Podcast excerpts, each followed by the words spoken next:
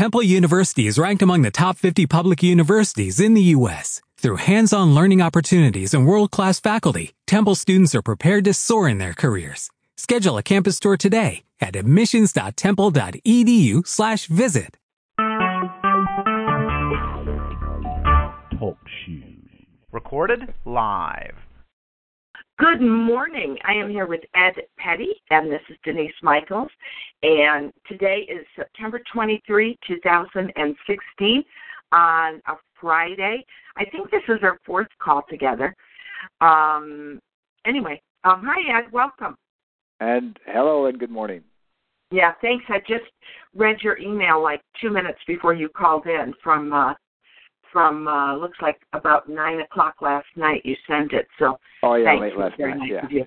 Yeah, I'm not flying to any funeral or anything. I mean, my mom said, you know, Denise, I'm sending a floral arrangement for all the kids and everything, so you're all settled. Just send a condolence card to your Aunt Patty, you know. So I'm like, okay, I will, you know. Okay. So who wants to go to a funeral if they don't have to? I wasn't real close to Tricia because she was a lot younger than me. You know, she was mostly a stay-at-home mom, and, you know, that has never been my life.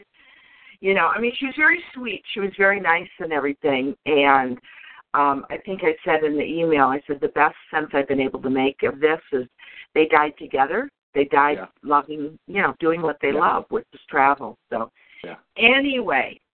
Yeah. Onward and upward. Onward and upward, and life goes on. Yeah, and you know what's really funny is when I got the voicemail from my mom, you know, I started immediately, like, Googling more information, so I started typing in small plane crash. And I've been on small planes 3 times in my life, and never in any one of those times did I ever feel like I was doing this risky, dangerous thing, you know. Yeah. But there are small plane crashes all the time, and we never hear about them, you know, because they might get broadcast in the local news, you know, for that state or something. Right, right. But, you know, but you don't hear about them because the headlines are all about, you know, the election or ISIS or, you know, all these other things. So, anyway. All righty. Or Brad and Jolena. Or Brad and Jolena, yeah. Right. I know. Crazy. Yeah. So anyway, okay. So I looked over your outline yesterday. Let's talk about the overview first. Here. Okay. I just looked at it again this morning. I only spent a little bit of time on the overview, and I saw a number of typos and whatnot. But the basic concept was there. I'm not worried about the typos. You know, that's like. You know, the last thing I'm worried about. The only thing I am worried about is that the first question, question one, you answered with one sentence. Now, you know, it's a good sentence, Ed. I know. What happened there, Ed? I know. I can elaborate. I could definitely elaborate. The outline, everything was an elaboration, so I've kind of already... Right, but you know, here's the thing. This book overview, it's like people are going to start asking you because you're going to start saying, "Hey, I'm writing a book. Hey, I'm writing a book. Hey, I'm writing a book," and then people will automatically say, "Oh, cool. What's it about?" Mm-hmm. And to have done this work of, I mean, I meet more people who fumble around when they talk about their book that's been out there for 6 months or a year. You know. It's like I want you to be crystal clear when people ask you about your book. You know, this is not only about to help you with when you get to the writing part pretty quick here, you know. But the other thing is that this can turn into really good marketing copy for you. Gotcha. You know. Good. I got you. Yep. Yeah. So if you were to write it out so that it was the thing about, like, let's say you and I, we met and we're at like a networking thing, you know. So my longer elevator. Right. Like, what would be your 30-second elevator speech? Because 30 seconds is approximately 150 words. Mm-hmm. Okay. Do you remember 150 words? 150 words. That's a very good point. Well, I think I coasted through that. I because I just I had already. Yeah, you kind of did. I put so much attention on the other stuff that is like, it's obvious, okay? It's what it's about. Now let me move on. But you're right. Yeah. I got it.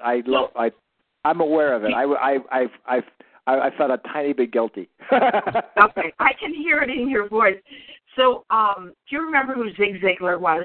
The motivational speaker? I've seen him talk. Yeah, sure. Zig Ziglar used to say, I talk at 250 words a minute with gusts up to 500. He used to say, you know, but the average person, you know, if you were giving an elevator speech, intended that's like 30 seconds long, intended to be about 150 words.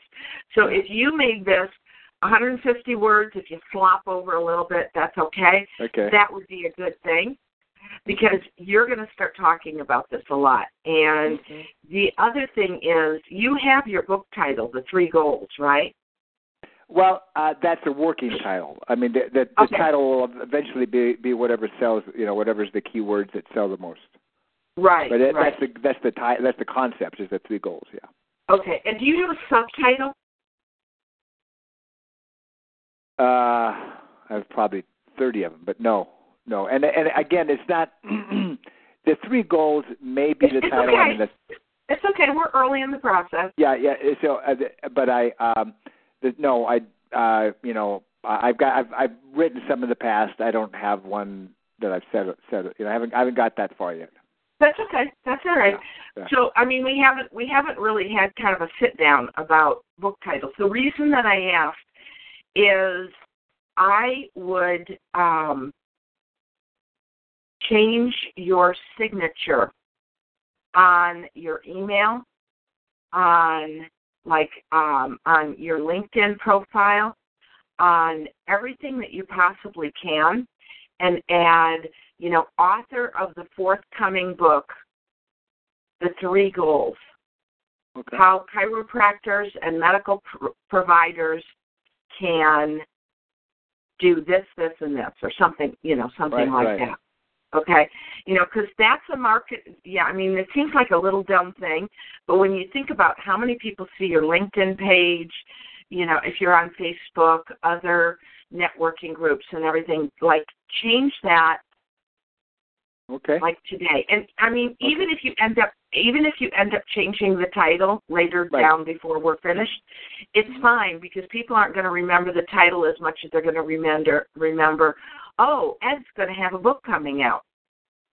Yeah, the concept will always be three goals, but whatever the title is, the title is. But yeah, okay, good. Very good. I don't use LinkedIn at all, hardly, but I can definitely change it. And I've got something. I used to do Twitter. I can get Twitter changed. Facebook, I go over there now and then. It's a lot of work. Yeah. Let me ask you this: why don't you use LinkedIn? It's work, and I don't use it. There's been no reason for me to use it. But I mean, you are kind of a B2B guy, you know, right? Yeah, but I guess the B's that I B to don't use it either. I mean, you'd be surprised. So doctors and chiropractors and all that, they're not on there. They're not really using it much. They're too busy. They're too busy working, seeing patients or now younger ones are, but younger ones seem to be using Facebook a lot, a lot more than LinkedIn. LinkedIn maybe, you know, now it's too much work. Well, you know what? Let's see how our time goes today, and if we have time, I'll kind of like take you through. What I did is I had a LinkedIn profile for years, and I never used it because it's like you. It's work. I don't know if it's going to do anything for me, blah, blah, blah. And finally I had a friend. Her whole thing is she's a LinkedIn expert, you know.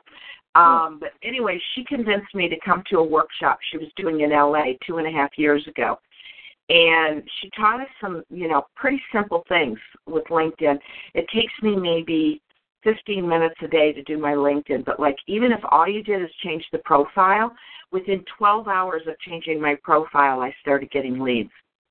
Huh. And well, like I can do it. Yeah, no, I can definitely do it. I've been on this. Yeah, let's see how our time goes today. So anyway, okay.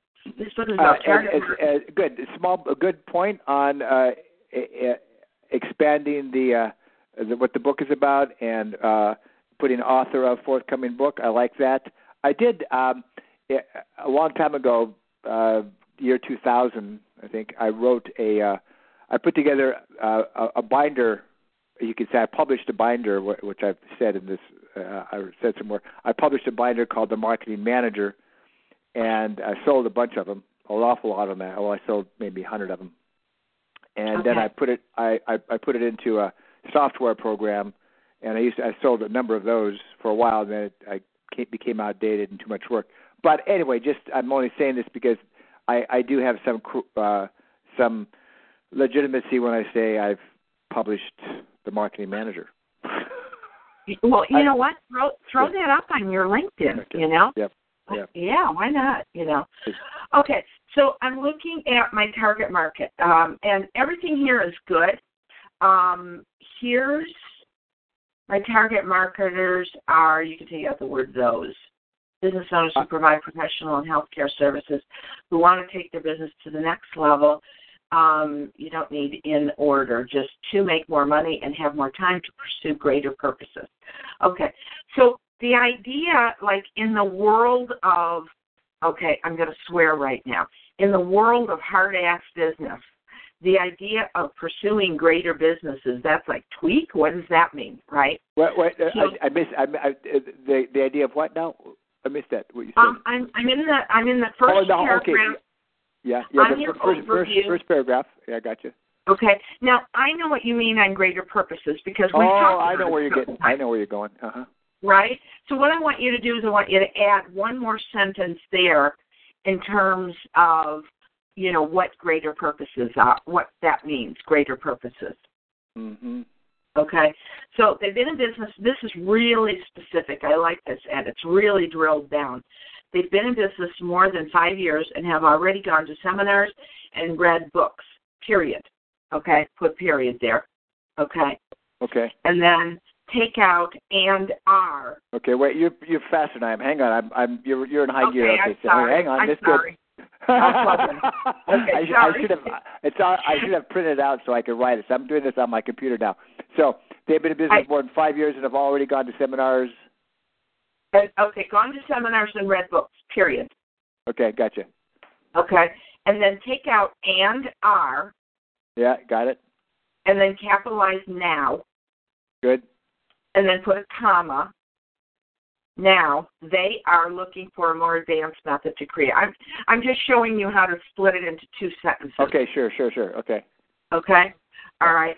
And then... they are aware of serious health, environmental, cultural issues. Yeah, this is wrong. Let me read it for you. They're also aware of serious health, environmental, and cultural issues that face their patients, customers, and clients that go beyond. And what I meant was the particular conditions their services. Okay, let me add that word. Sure. Okay, hang on here. Yeah. Condition. I take out the word what. Yeah. Okay.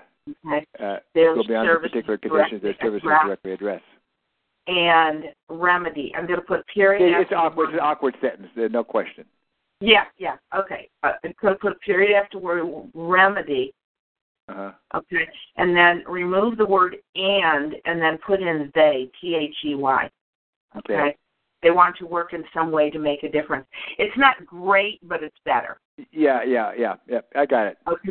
Now, here's what I'd like you to do about this target market sentence, okay, is go back to your strategic attraction plan. That's the first assignment I gave you. You listened to the audio, and then we kind of expanded on it when we met the first time. And take some of those characteristics, qualities, and attributes, okay, and create another paragraph based on those. Like, you know, look at that list of all those characteristics, qualities, and attributes, and pick maybe 3 of them and take, you know, or 4 of them or, you know, whatever you like, and then blow each one up into one sentence. Okay. You know, they are enthusiastic about helping the world. They are positive and upbeat. They are discourage their practices and doing better, you know, something like that. Okay. Mm-hmm. All right.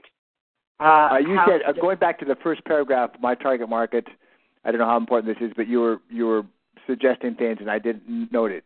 So my target market are those business owners who provide professional health care services who want to make – want to take their businesses to the next level. And you were going to – I think we could do a period right there. I like short sentences. Okay. And then, it's just more clear and understandable. Yeah, so, I like short sentences, Yeah, and then something like their aim is to make more money and have more time to pursue, that kind of thing. Yeah. Okay? All right, so let's go down to how is it different. Most programs are really just one guru trying to upstage each other about how to do more and better marketing. Most programs. We're talking about books now, not programs. Okay? Good. So would you use this... Yeah. Did you plug and play in here, Ed? Tell me the truth. No. But I was thinking. I think in terms of, what's out there in the industry. And I'm juxtapositioning myself against these posers out there that stand on the stage and do dog and pony shows, et cetera. Okay. So could you plug in the word book instead of programs? Sure, I think so, yeah. I will. All right. Most books are really just one guru trying to upstage each other about how to do more and better marketing. You got a lot on this. Where's it different? More marketing equals more money. People read these books and go to seminars mostly, in my opinion. So this is not about seminars. This is about books, okay? So I would just say people read these books, in my opinion, to make more money. So take out the part about seminars. Yeah. Okay, because we're not talking about books.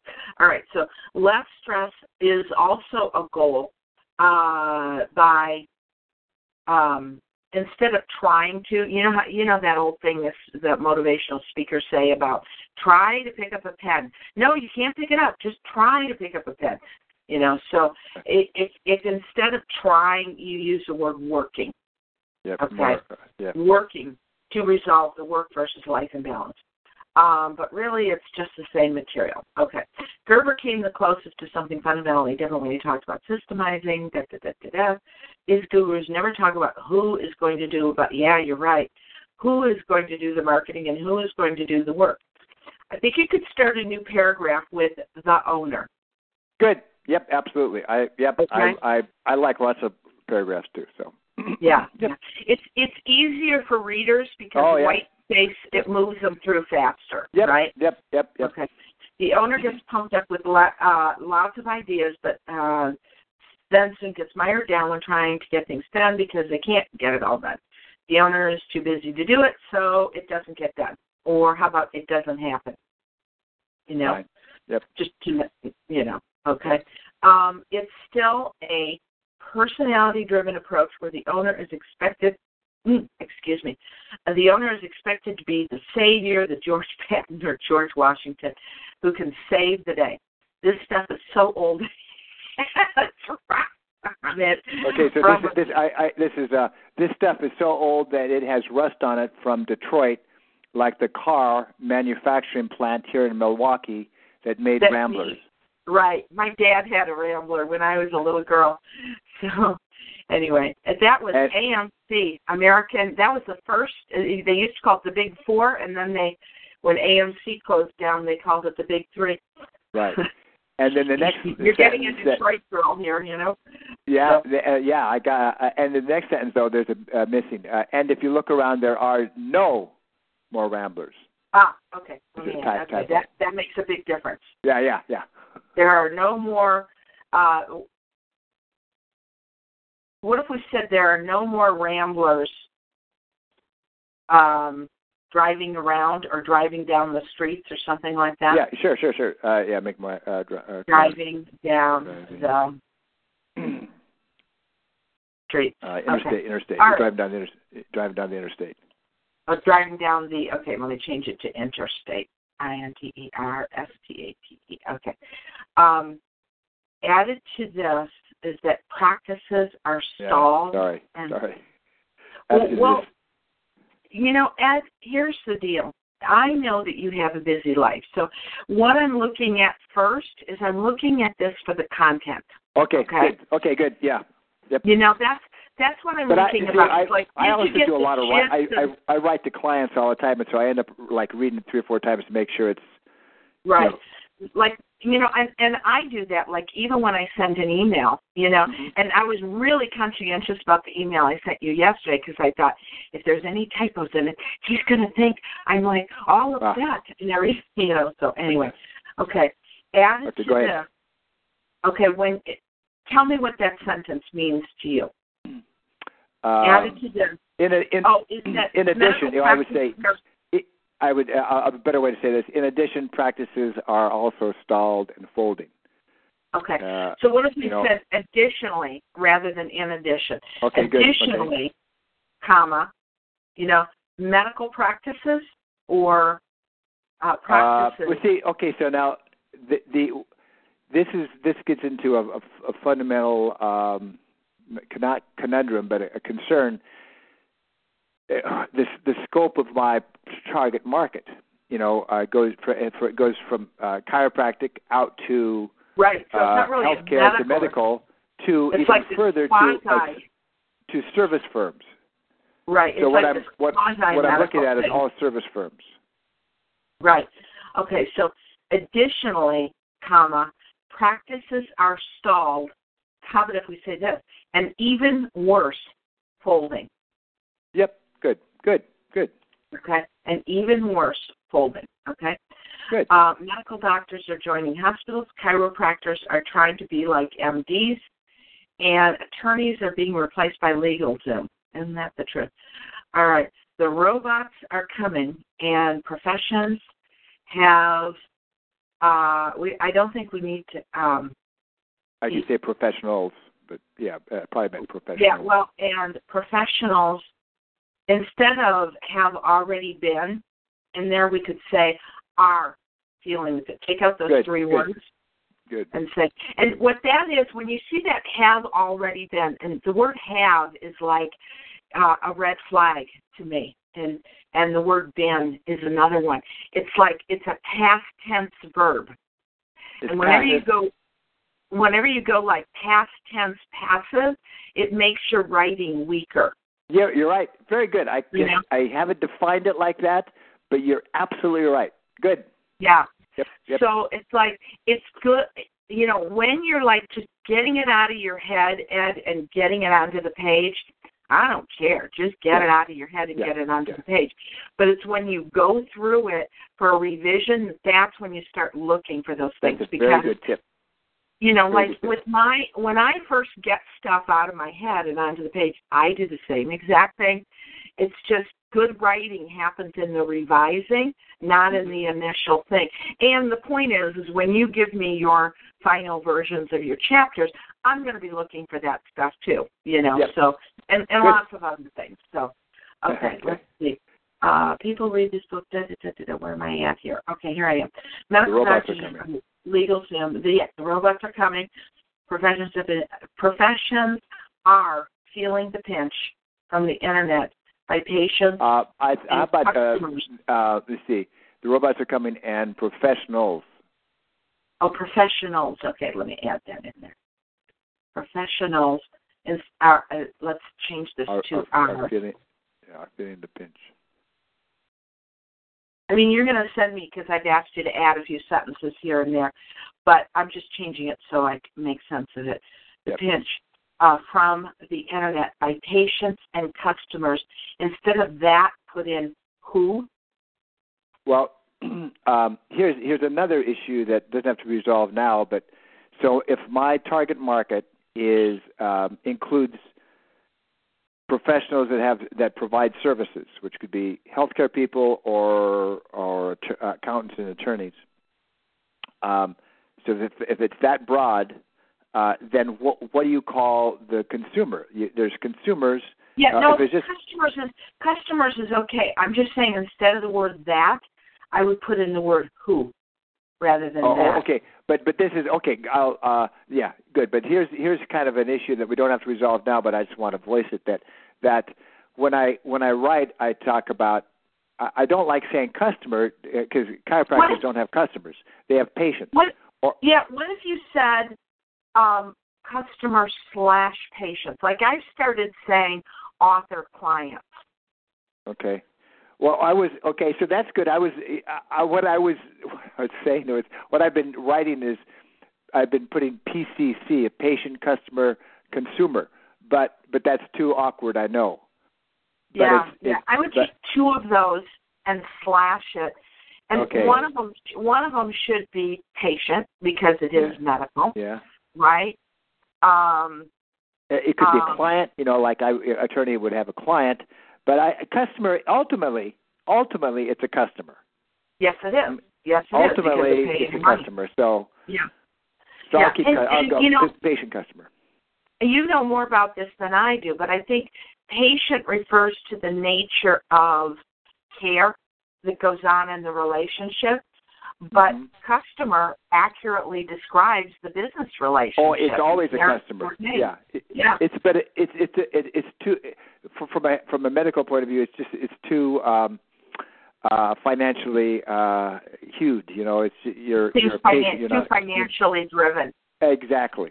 Right. And right. Same with, I would imagine an accountant, I've got a client. That's something we don't have to work on right now, but I will. Well, yeah. That's patient customer now. My suggestion is try like either a slash or a hyphen and call it a patient customer. I like I said, I've started calling, the people I work with, I call them client authors. Because I want them to sort of feel that idea of, hey, you're doing a book here, Anyway. Yeah. Anyway, see how that lands for you. Okay. My book addresses all this, shows how past management approaches barely work anymore and why. Great. Good stuff. It sets itself apart from the crowd because it offers a simple and new approach to practice building that is the Tesla. I like that. Ooh. That is the Tesla. We could take out the word car, I think. That is a Tesla rather than a Rambler. People may not know what a Tesla. Yeah, I know. That's That is a. So what if we said that is a. Let's describe it. That is a lean, modern Tesla speeding down the highway. Rather than, right? Rather than a rusted out Rambler with bolts falling off of it at every block or something, I grew up in Northern California, and after this came out of my head, I was thinking of my dad when I was really young. He grew up in a small town in Oregon, and it was very provincial, very hick, very poor people. Country kind of guy. And he hated, and people would buy Ramblers in Oregon, and he thought that was so poor because the Rambler going up the mountains, and he'd always have to follow them because they go like 2 miles an hour, and he hated the Ramblers. They must have bought old Ramblers because my dad's Rambler worked pretty good. So, but going up and down the mountains that was the problem. Compared to Michigan, where everything is the same level. Yeah. Okay. All right. You can't solve. It's the practice development vehicle of the future. Okay. That's what I'm trying to explain. It's I totally get it, but if we put a few descriptive words before the word Tesla. People will get that it's a car if they didn't before. They'll go, oh, yeah, that's right, Tesla's a car, And then we just, like a couple words to describe the rusted-out Rambler or something like that. Okay. It makes me think of, like, Havana, Cuba, where they got all these old cars. Yeah. Right? So, all right. So you can't solve the problem at the same level you find it. There's Albert Einstein, all right? Yep. This is what everyone else has been trying to do. Their trying works perfectly, okay? Now, see, what you're doing here is you've moved from, like, describing to instructing, okay? We don't want to go there quite yet. Yeah. Okay. So what I would do is I would keep that first sentence. You can't solve the problem at the same level you find it, period. Got it. Yeah. Yep. Okay. Or remove the word and then this is what everyone else has been trying to has. Remove the word been and then tried. So it's past tense. Okay, so I'm can we do this again? So you, what am I doing? Yeah. You can't solve the problem at the same level you find it. Take out the word that. You can't solve the problem at the same level you find it, period. Right. Okay. And then take out the word and and start the next sentence with this. Good. This is what everyone else has. Remove the word been, B-E-E-N, and then tried, T-R-I-E-D, tried to do. Oh, good. Okay. I love it. I like that. We want to put them in the past, right? Yeah, very good. I like that. That's good. Your music, right? Okay. You have to go to a different level with tools. Okay. So I think you could take that second sentence out because you're starting to jump into instructing, and then just take the I offer and put that right next to the end of the last sentence. Are you following what I'm saying? Yeah, I do. I am following. Yep. You know, so I offer a faster, more, is that supposed to be fulfilling system? I offer a faster, more fulfilling. Okay, all right, let me change that here. Fulfilling system that addresses key leverage points in a business. You can remove the that are. That addresses. I had addresses, but. Okay, yeah, no, that, you want plural there, that addresses? Well, it was one system. I offer a fulfilling system that address key leverage points in a business. Take out the word that are, the second that are. Okay. There. And then so that addresses key leverage points in a business missed by current business owners. So we're tightening it up a little bit. Okay. So hitting these leverage points, the business is able to surge forward more profitably, faster, where everyone has more fun in the market. Excellent. Nice stuff. Okay. All right. Why me? This could be a book in itself. All right. Okay. Both my parents were hardworking and successful small business owners. My mother ran what was called the smallest, oldest daily. I read this yesterday, but I want to go over it again. On the West Coast for years while also running a very classy woman. Okay, so you come from the land of entrepreneurs. While both succeeded, they suffered greatly. I learned from them what I put together now. I've worked in the field practice for over 30 years. This includes developing over 20 agile and labor practices providers. Okay, so here's the thing. This comes across kind of resume-ish. I mean, it's warmer than a resume would be with, you know, like the dates and all that kind of stuff. You know, it's definitely warmer than a resume. I know where you're going with this. I actually 8 months ago I started. Where do you think I'm going with it? I started to write introduction, and you know, I told a bit of my story, and what I ran into. And you know, it's more descriptive about me and my thoughts, my passions, and that kind of thing. Right. And this isn't that. Yeah. So I would do something like, you know, where would you say that you're, you know, number one, you have a love for systems. Where do you think that sprang from in your life? My persistence. Well, I think that both my... From, you know, my parents, I'm sure, had a great deal to do with that. Okay. Would you say you started exhibiting those characteristics as a kid? Yeah, I did, actually. In what way? What would be an example? What? Dang, these are good questions. I know, that's why you hired me. See, this is like, good stuff. Yeah. All right. Well, this is why you hired me. Thank you. One thing pops up is I started doing high school. I started doing high hurdles, and no one talked to me about it. I just started messing around, but over winter, for some reason, I practiced on the basketball court running high hurdles. I just did this on my own. Okay. And I mean, there was not. I was. It was. There was no extrinsic motivation on it. I was just, okay. I'm going to do this. You were running hurdles. The phone broke for just a second. I somehow when I was a sophomore, junior, I thought I'd try to jump a hurdle, and I did it. And I for some reason, I don't even know why now, I persisted on training myself to run high hurdles, even in the winter when it was raining. Wow. Okay. And I had no coaching, no support on it. It was just something. I think I could do this, and I just pushed it. What do you think would be the cause and effect link between that activity that you just kind of spontaneously took on yourself and the work you do today? Okay.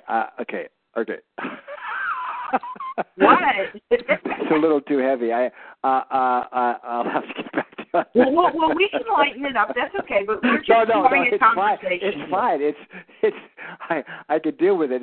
That's a profound question. Yes, it is. And I asked a lot of them. I was just teasing with a theme I've had the last week or so with clients is that I said we're all too superficial. And when I have them work out a mission statement or core values of their business, I trained the office manager on it. It's that we have a problem being too superficial. How you doing? Fine. You don't say how you doing. Oh, that's a good question. You start going deep on it. Right. And so, but I've been training them now and then. You need to go deep on some of these things to really engage in what we're talking about. So this is exactly what you're doing. This is a deep question. How does that? I know. Well, a book is a deep thing. It is. I don't know. I mean, I'm going to think about that one. That's let me throw something at you and see how this lands. Okay. What is it? Here's an answer. Here's another answer. I've had occasion to have affinity for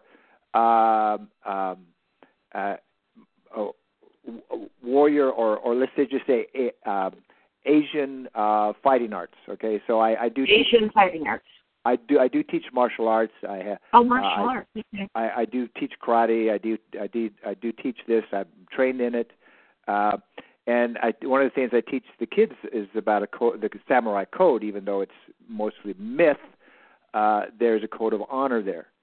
And I think thinking back to my father, he had a certain code of honor, at least in some areas. And there's a grit that there's I wouldn't say it's part of it's maybe broad, it's genetic or it goes back. Well, there's also a discipline and a respect that goes with martial arts. Well, that's true, but it's more than just this lifetime. It's sort of it goes back many eons where in order to be a warrior. You face brutal facts and you face brutal things, and you have to be, in order. So if you're facing brutal things, then you have to be prepared for that, and you have to prepare yourself to facing brutal things. So maybe that's part of it. Do you think that sometimes you have to face brutal things? I mean, not like people. Yeah, all the time. At you, but all the time. You face brutal. Okay. So here's what I'm going to suggest. Okay, is opening this piece about why me with something like, now I'm just throwing this off, so don't hold me word to word, but just throwing it off, okay?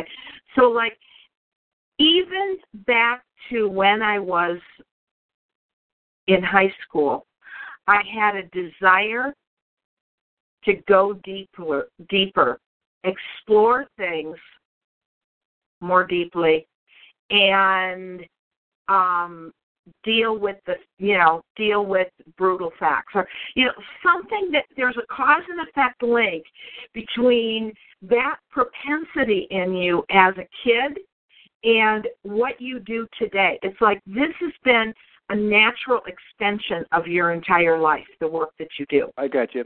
Well, there is in my introduction that I haven't finished and that I started and may never, but I talked about. I was kind of a physicist too, astronomer, physicist, and I looked for Einstein talked about the unified field theory, and I was in this, you know, may or may not be relevant, but I tried to find a unified factor in practice management. What I mean, everybody has their own ideas. This worked for me. This worked for me. What's a unified basic principles that makes this thing go? And that is actually part of my that's part of my major idea, is that there is a unified factor in building a business that's not based upon just somebody's bright idea. Right. And that goes back to when I was a kid studying astronomy. Right. Right. Okay. So I want you to incorporate that. Like, you've always had as a kid, you always wanted to ask questions and go deeper, or you always wanted to, ask more questions and help people solve problems and things like that. Okay. You're on your computer, obviously. Can you go to LinkedIn and go to my profile? Yep, I'm going right now. I just want to show you something real fast. By the way, if we run over a few minutes today, is that okay? Fine with me. Yeah. Okay. It's my book day. Yeah. Okay. Good. Okay. So I'm on LinkedIn. Okay. So scroll down to my summary. How do I get to you? I didn't even know how to get to you. Oh, in the search field, type in Denise Michaels. Okay. There you are. Sorry about that. Yeah. Oh, there you are. Oh, hi. Okay. Okay. All right. Okay. So this is, it might be a little more easy for me to have come up, but at any rate, and this was, by the way, based on that LinkedIn seminar that I talked about. Okay. So here's this connection to like what I loved as a kid and what I'm doing today. Since I was a little girl, I loved writing. From school newspapers. So I don't see this. I'm scrolling. Okay, there you are. Background. Okay. Yeah. Oh, okay. I gotcha. See, since I was a little girl, I loved writing. From school newspapers to college journalism to my first job in ad and PR copywriting. Writing's all I wanted to do. It's why I love ghostwriting and being a book coach, okay? So, like, within 2 sentences, I bring the reader from little girl to why I'm passionate about what I do today. Love it. Okay. Okay? Yeah. And that's kind of where I want you to go with this with this piece about, it's like what I want you to do is make that emotional connection between why you're passionate about what you do for these, semi-medical, people. Okay? So anyway, so let's go back to your overview. All right? And but that's where I want you to start, is like that. That passion, that emotional connection is where you start on this. I'm sure you probably heard this is like marketing rule number 4 in my book. People buy based on emotion and they back it up with logic. Okay? Yep. So you start. I also have the first thing I'm selling is me. Right. Exactly. So you start with the emotional part, where people go, wow, that's cool that he ran hurdles, or, wow, that's cool that he always asks questions. He's probably going to ask me good questions, So you start with that emotional part, and then you back it up with the more logical stuff. Perfect. Yep. Gotcha. Right? Clear. Yeah. Okay. Good. Sure. So I want you to make those changes to this and then send it back to me, and then it'll be done. Good. Okay. So let's go over your outline, which I thought was stellar. I thought you did a really nice job with this. You're so precise with your 1.1, 1.2. I do a lot of outlines. It does that, you need outlines for me, and so. Yeah, no, it is. It's an outline. So, okay. This is all right. This was very good for me. I already have done this. See, I have this in that I sent you a picture. It didn't come out right, but of what I have in my board. These are my chapters. But I scrubbed what I did. I started all over again, and did a new. You did the thing with the pieces of papers. I did it, and good for you. I did it, and because I'm. You're great at. What's that? I said, "You're great, Ed." Okay, oh, thanks. Well, there's a Japanese term called Shoshin, which means beginner's mind. And so even though I've already done it, I go, nope, I'm a white belt and I'm starting all over. So I did this, and it was very good. New stuff came up. Mm-hmm. Oh, what was that? Are you there? Timer, probably. Yeah, I'm right here. Yeah. I think it was somebody like trying to call me on my phone or something. Okay. So I don't know. Anyway, so it was very good. It was very good. So it came out pretty much similar to how I've already had the chapters written. Okay. But you felt like the exercise was good. It was good. More stuff came up. This is probably one of the biggest things I need help with or to organize my mind with is the chapters. Right. Because I've got all the information here, but where do I put this over here? I put this over there, and this is helping me get the sequence of the book together. And did you take all the pieces of paper and put them on your dining room table or the floor or whatever? I had them on the dining room table, yep. Oh, good. Okay. All right. I like this. Is there anything about this that you have questions about as far as your table of contents? Or are you feeling really rock solid about it? No, I'm not. I'm feeling solid on it, but I want to. I have not yet looked at what I've done before in terms of my chapters. I mean, I feel rock solid what I put down here, no question, 100%. But I want to compare this with what I've done before in terms of the best sequence. And well, I love the fact that you start with the problem. And I will tell you that you had that as part of your outline, you know, before I ever gave you this assignment. And I'm constantly telling clients, start with the problem, because that's where you capture readers, is they go, yeah, he gets me, you know, all those good things. Larger crisis. Apocal. Wow. Apocal crisis. Facing all man. Yep. We want to keep vocabulary like not quite. I mean, not that it's a long word. I just finished a book. I don't always finish books. But a friend, I surfed once when I was. I worked in Hawaii one summer, and I started surfing. At least I thought I surfed. And I have a friend who's you hippie, you. He said, "Well, I had to go surfing. You know, you did it once, you do it again. So okay. He put me off. I put him off. So over a few years. So I went down to go surfing in Mexico this summer, and I did horrible. That's not how I remembered it all. And so, but he gave me this book to read, and it's called Barbarians. Anyway, it was the Pulitzer Prize winner this year about surfing. This guy is a writer. He's a writer, and he wrote about his life when he was younger. He went around the world surfing. But wow. The words he wrote were huge. Yeah. No. What we want to do is, you know, I mean, you've got very, very intelligent, well-educated people here that are your target market. So your words can be a little more. You know, nice vocabulary and stuff like this. Typically, in books that belong in the how-to personal growth area, you know, when it's personal growth, you don't want to go above like literally fifth grade vocabulary. Right. Something that's business-like, I think we could say eighth grade vocabulary. So it's like, you know, because the minute you say a word, here's the thing. When I was growing up, if I saw a word that I didn't understand, I had a dictionary sitting right there, and I would look up the word. Nobody does that anymore, unfortunately. And instead of, you know, feeling like, gee, that's a word I don't know, I'm curious. I mean, you can even nowadays, you know, if it's something on Word, you can just, you know, highlight the word in the thesaurus, and there's a whole bunch of synonyms. You can go, okay, now I get the idea what it means.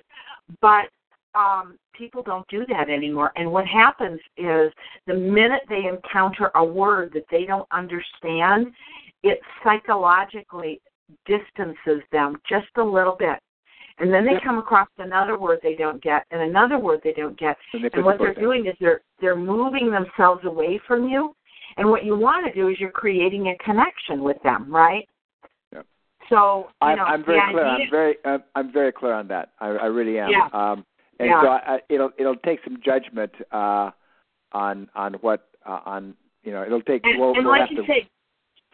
get it out of your head.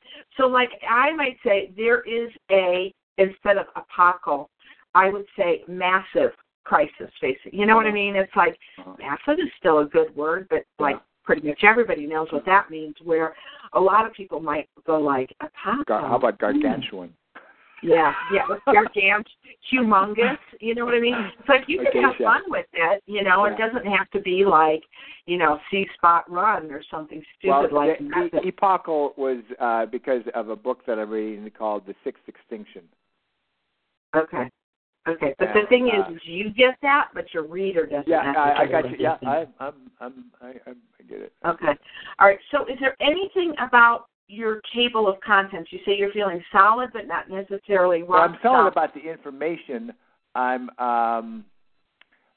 haven't looked at comparing it to what I've done before in terms of my chapters. You know, I'm just most of these chapters, most of this outline here is 100%. But I think I have a couple questions that I haven't really figured out what they are yet in terms of, because I don't think it completely matches.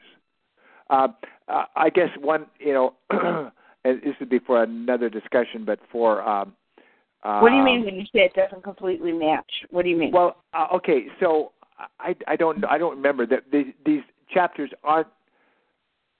I've got a question about some of the sequence of my chapters. That's what I'm saying. Oh, okay, the order of your chapters. The order of my chapters, yeah.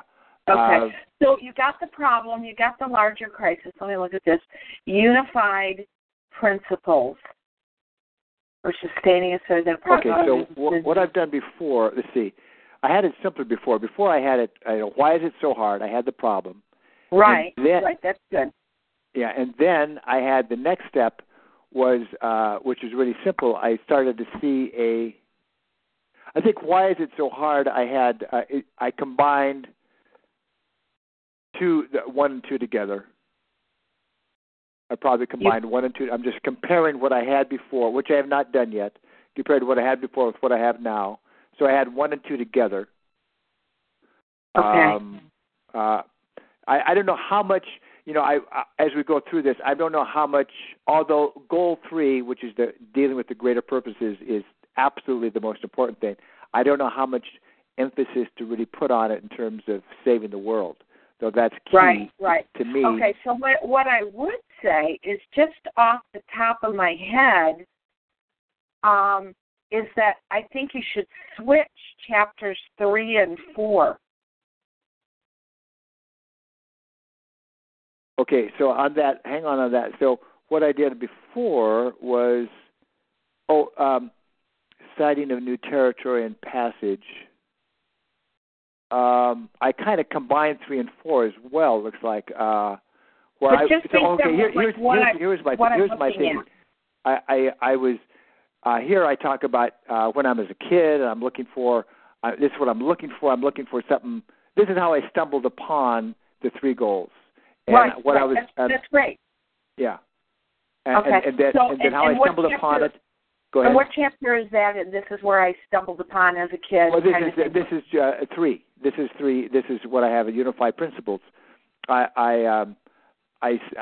stumbled upon it. And I was looking for. I was going office to office, and I saw, you know, how I found it, and then how I saw it wasn't being done, and then how I saw different offices being run differently. And I knew I was looking for a unified, for lack of a better term, model of what's really going on, you know, here. So it's not just this is the way Bill did it, this is the way Martha did it. Then, yeah, I still feel like chapter 3 and 4 should be switched. You know, because it's like chapter 4, the new model with the 3 goals, is kind of like giving them hope. And then, I see what you're saying. Right? It's like give them hope, get them excited. And then if unified principles becomes chapter 4 because, you know, you switch it, then it goes down into here's how I came up with this. Huh. So that's, you know, here's what I'll say to you many times, Ed. It's your book. You get to have it the way you want it, but this is my suggestion. That's funny. Well, yeah, but it's got to play in Toledo. So, you know, if what's it say? It's got to show. It's got to be popular in Cincinnati or something. Otherwise, it's got to sell. So, okay. So I mean, Here's what I want to do right now, okay? Is I really like your book outline, okay? Okay. I want to set it aside for today. All right, okay. We'll come back to it when we meet again. Okay. And I want to give you your next assignment. Okay. Okay. Yep. So that you're ready to rock and roll, okay. And then okay. We can spend a little time looking at it again when we meet again. All right. Okay. But gotcha. But so far that's my suggestion is flipping 3 and 4. Okay. I got you. All right. Because your next assignment is you're going to write your first chapter. Okay. Okay. And what I want you to do is I want you to pick something that turns you on when you sit down to write. Okay. And, you know, you don't have to write in chronological order. This is why a lot of people get stuck. Is because they try to write chronologically and they get stuck, you know. And, you know, a lot of times like an introduction, I mean, you know, I always recommend introductions, write them at the end. Now you know what you're introducing, you know. Uh-huh. So when you have time to write, whether it's today is your book day, you know, but like which one of these when you scroll through them, which one of them do you say, you know what, I feel like I'm in the mood to do that. Like maybe you might tackle, I'm just scrolling through, I'm looking at chapter 9 because it looks like it might be shorter.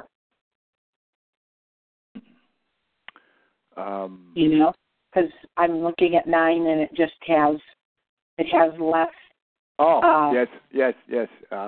Chapter subheadings. Uh-huh. Okay. So, you know, I mean, that's your choice. If you say, Denise, I'm ready to tackle why it's so hard, you know, that's up to you. So let me give you some guidelines to writing your first chapter, okay? All right. So the first thing is we want to do everything in either Arial, which we have here, or Times New Roman. Right. Okay. We want to do double space. Right.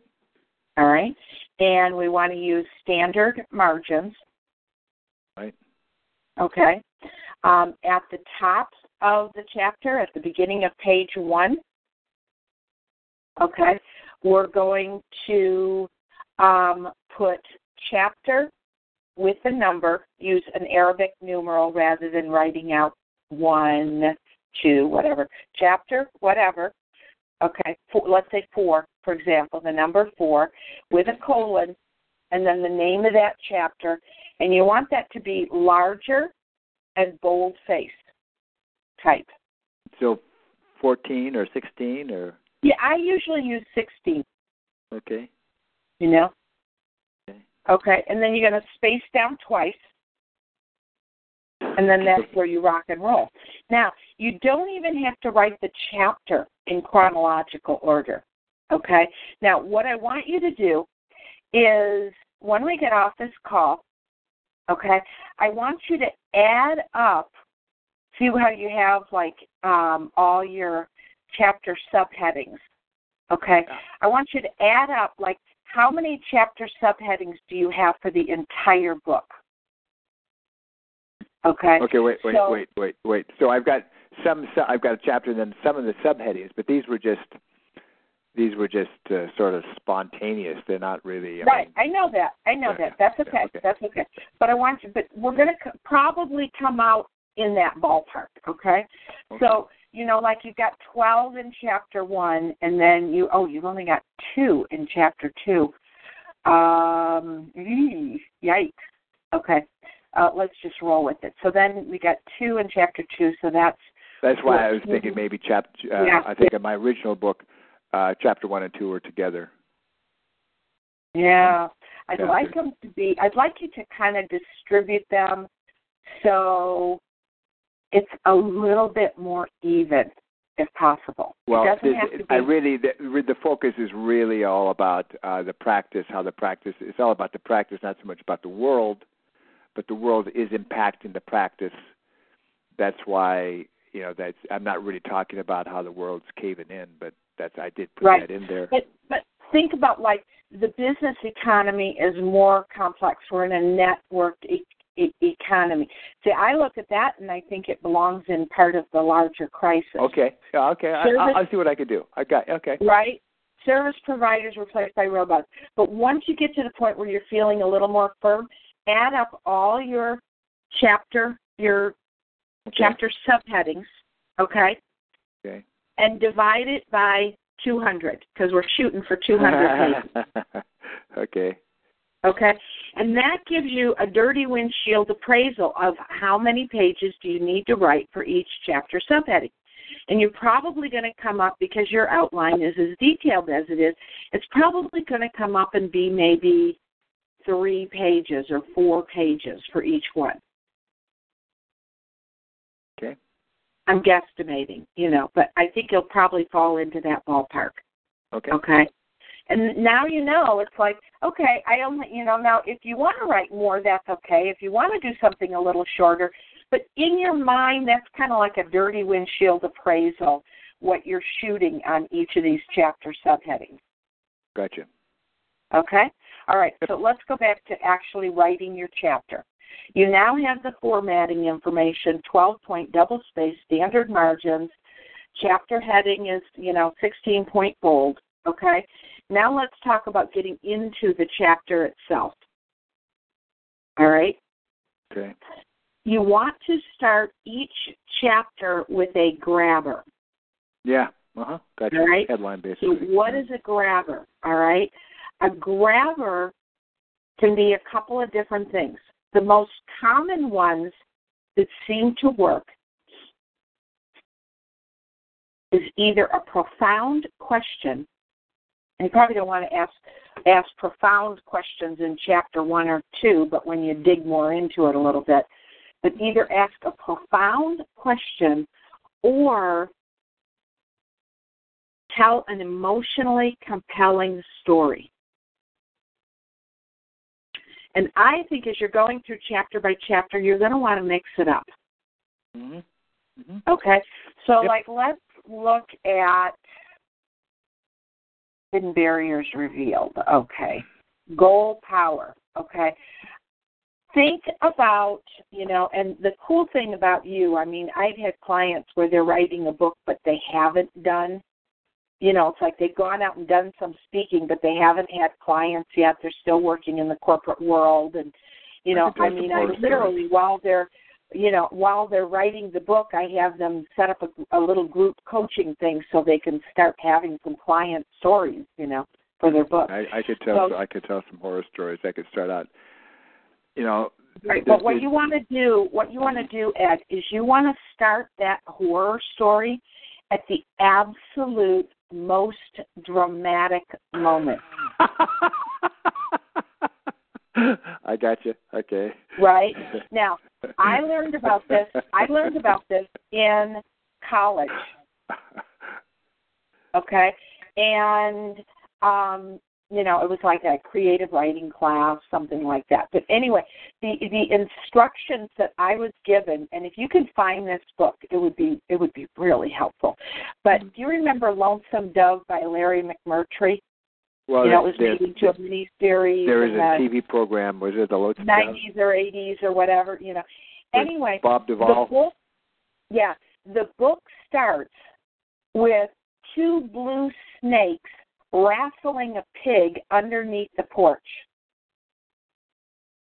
Wow. Dramatic, yeah. I mean, imagine that sound if you're sitting on a rocker on the porch or something, having a lemonade or a beer, you know? Mm-hmm. Right? Two snakes killing a pig. Yeah. Before we started working together, did I ever send you like a sample chapter or something like that? Yes, you did. It was about real estate or something, I think. Right. That's a book on real estate investing. So I started with, believe me, when the guy, this was a ghostwritten thing, but when the guy told me that story, it did not come out that way at all, Yeah.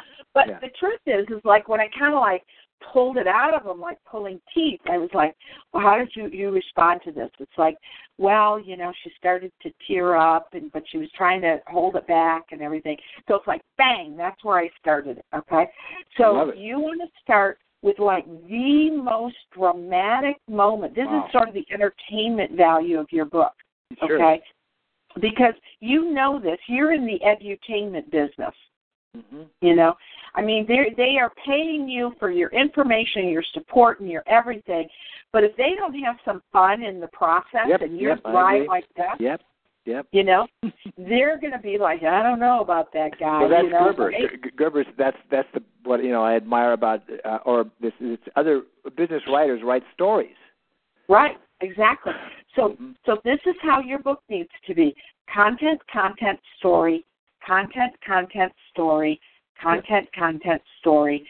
The stories validate the content and make you look like that go-to fierce expert because it's like, wow, he told me to do this, this, and this, and wow, it works because here's a story, okay?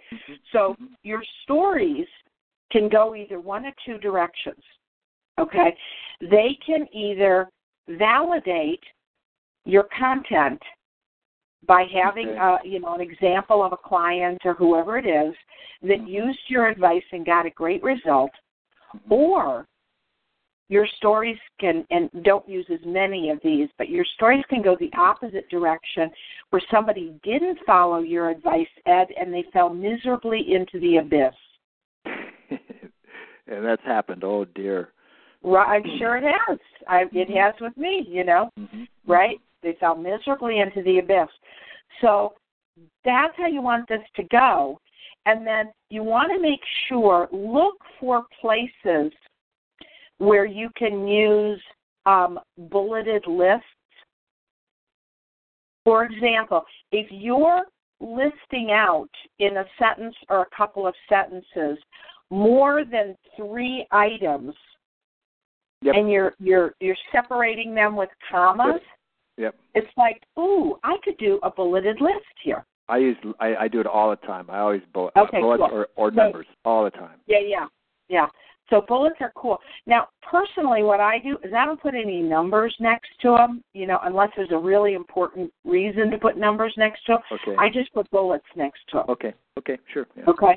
Because I don't want them to get all caught up in looking at numbers. I want them to be immersed in your content. Yep. Okay. You remember Dale Carnegie, right? Yep. Okay.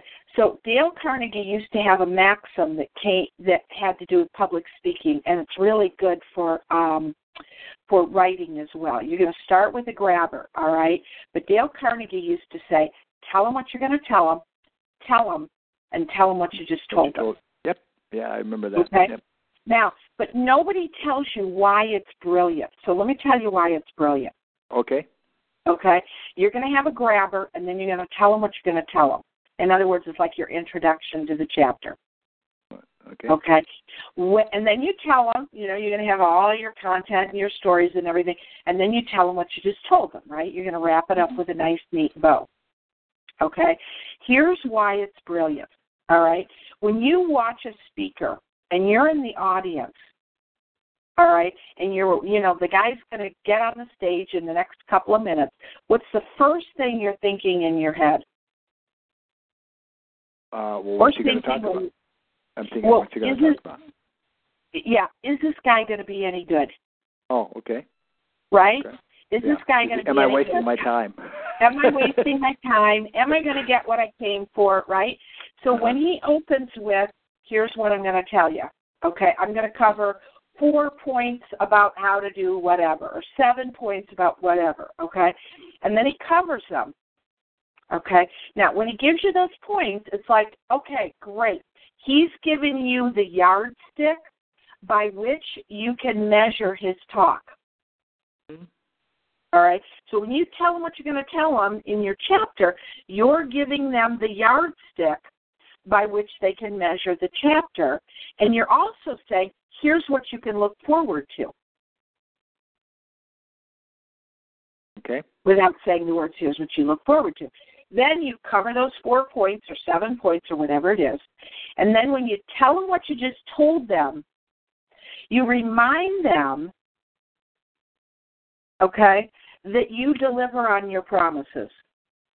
Ah. Mm-hmm. Okay. Now, and then if you can, you know, I mean, and this might work better for speaking, but I'll just tell you anyway, is you go, and because you guys were such an awesome audience, I had time to not only cover the 4, but also gave you a little bit of number 5. And they go, wow, this guy under-promises and over-delivers. We love that. Okay. Okay. Right? And that's the brilliance of tell them what you're going to tell them what you just told them. Mm-hmm. Okay. Very good, very good. Mm-hmm. All right. Very good. I'll probably listen to this again. That was very good. Yeah. So at any rate, those are your instructions for your first chapter. You're going to have lots and lots of stuff about your chapters going forward, depending on what you produce. That's going to, you know, help me determine what do you need to know, right? Yep. But that's just sort of like your basic starting place. For writing your first chapter, write something that kind of turns you on and you get excited about. And then what we do is that once you have all your chapters together, then what you do is you'll add like a little paragraph at the end of maybe half your chapters that gives them that little thing like looking forward to the next chapter. But you plug those in once everything is done, you know. Because then it's like, okay, now I know what the next one is going to be, right? It's just like writing the introduction last because now you know what you're introducing, you know? Yep. So anyway, you add that in later. Okay? Clear. So any questions about the stuff I covered on your chapter? Nope, that's clear. That's clear. And I'm glad you brought that up because before I called you, and one of the reasons I did call you is that I've got the basic chapters laid out. Now, which one do I write first? Should I do it in sequence, and that's sort of tedious, or should I go with what turns me on, and that's what where's my muse? And that's what you're saying, which you're giving me permission to go after my muse, which is more fun. You bet. Absolutely. Absolutely. So do you feel kind of like you got your marching orders for? I not only have my marching orders, I'm actually thrilled with what we covered today. It was very cool. Cool beans. Yeah, very good. Good. All right. Good. Okay. This is my book week, so I've got a lot of time to work on it. I'm not saying I'll have it done by Friday, but okay. So let's look at now that you're into chapters. It's every, you know, it's like twice a month. Okay, that's fine. Yeah, because it's like not only did I give you marching orders on that, I want you to do just a little bit more with your table of content. I mean, you did a great job with them, but just a little bit more on your overview. Okay, so let's look at Friday, October 7th. Where am I? Let's see. Is that doable for you? Or let me look at what's happening here. Yes. Fridays, of course, would be my main time. I'm taking my grandkids camping Saturday and maybe Friday, but I'll have time in the morning definitely to review and to go over marching orders. So good. Okay. Would you rather do it when you get back from camping, like Monday? During the week I'm in high gear. You're fried. Okay. All right. I'm working. I go see this person. I go see that person. Sure. Okay. Fridays are always going to be the day. And then the 28th, I'm in Washington State, so it would be we could do the 7th, 21st. Wait. Hang on here. I'm just the 28th. The 28th. Well, I'm just looking at October. That's what I'm doing. But yeah, that wouldn't even be our date. It would probably be the 21st if we were to go, you know, every couple of weeks. But You're going to Washington, D.C. for something? No, I'm going to Washington State, and that's not till the 4th. So I'm good. I'm good on that. So okay. Yeah, do you want to plug it into the 21st now so we've got it plugged in? Yeah. Okay. All right. Let's put that in there then. All right. 6. Ed. EETTY. And 7 a.m. Save. Okie dokie. So you're in there for October, okay? So what did you learn today? I'm sorry we ran over. No, that is fine. I appreciate it too. By the way, it's a lot. So I've got to let things settle down. First of all, let it marinate a little bit. Just one insight, aha, or light bulb moment. Well, first of all, somebody kind of gets what I'm talking about. That's the first. That's the big deal for me. I mean, okay. Somebody and kind of gets what I'm talking about. They're very interesting about going back to my childhood and linking it up. And I'll take a look at link. By the way, that was a good tip. But persistence and taking a look. I mean, although that'll be more for the introduction. It was interesting. So no, it's all good. I have to let it settle down and. Sure. Let it marinate a little bit. Yes. I would suggest today's your writing day. It's like instead of saying, okay, I'm off the phone with Denise, I'm going to dig right in, I would suggest you go do something like take your dogs for a walk or just go do something to let it all settle and then that's what start whatever you're going to do. So, okay. Okay, Mr. Ed, thank you very much for your time, and I will talk to you in a couple weeks. Yes, thank you. Okie dokie. Take care. Bye-bye. Bye-bye. All right. Bye-bye.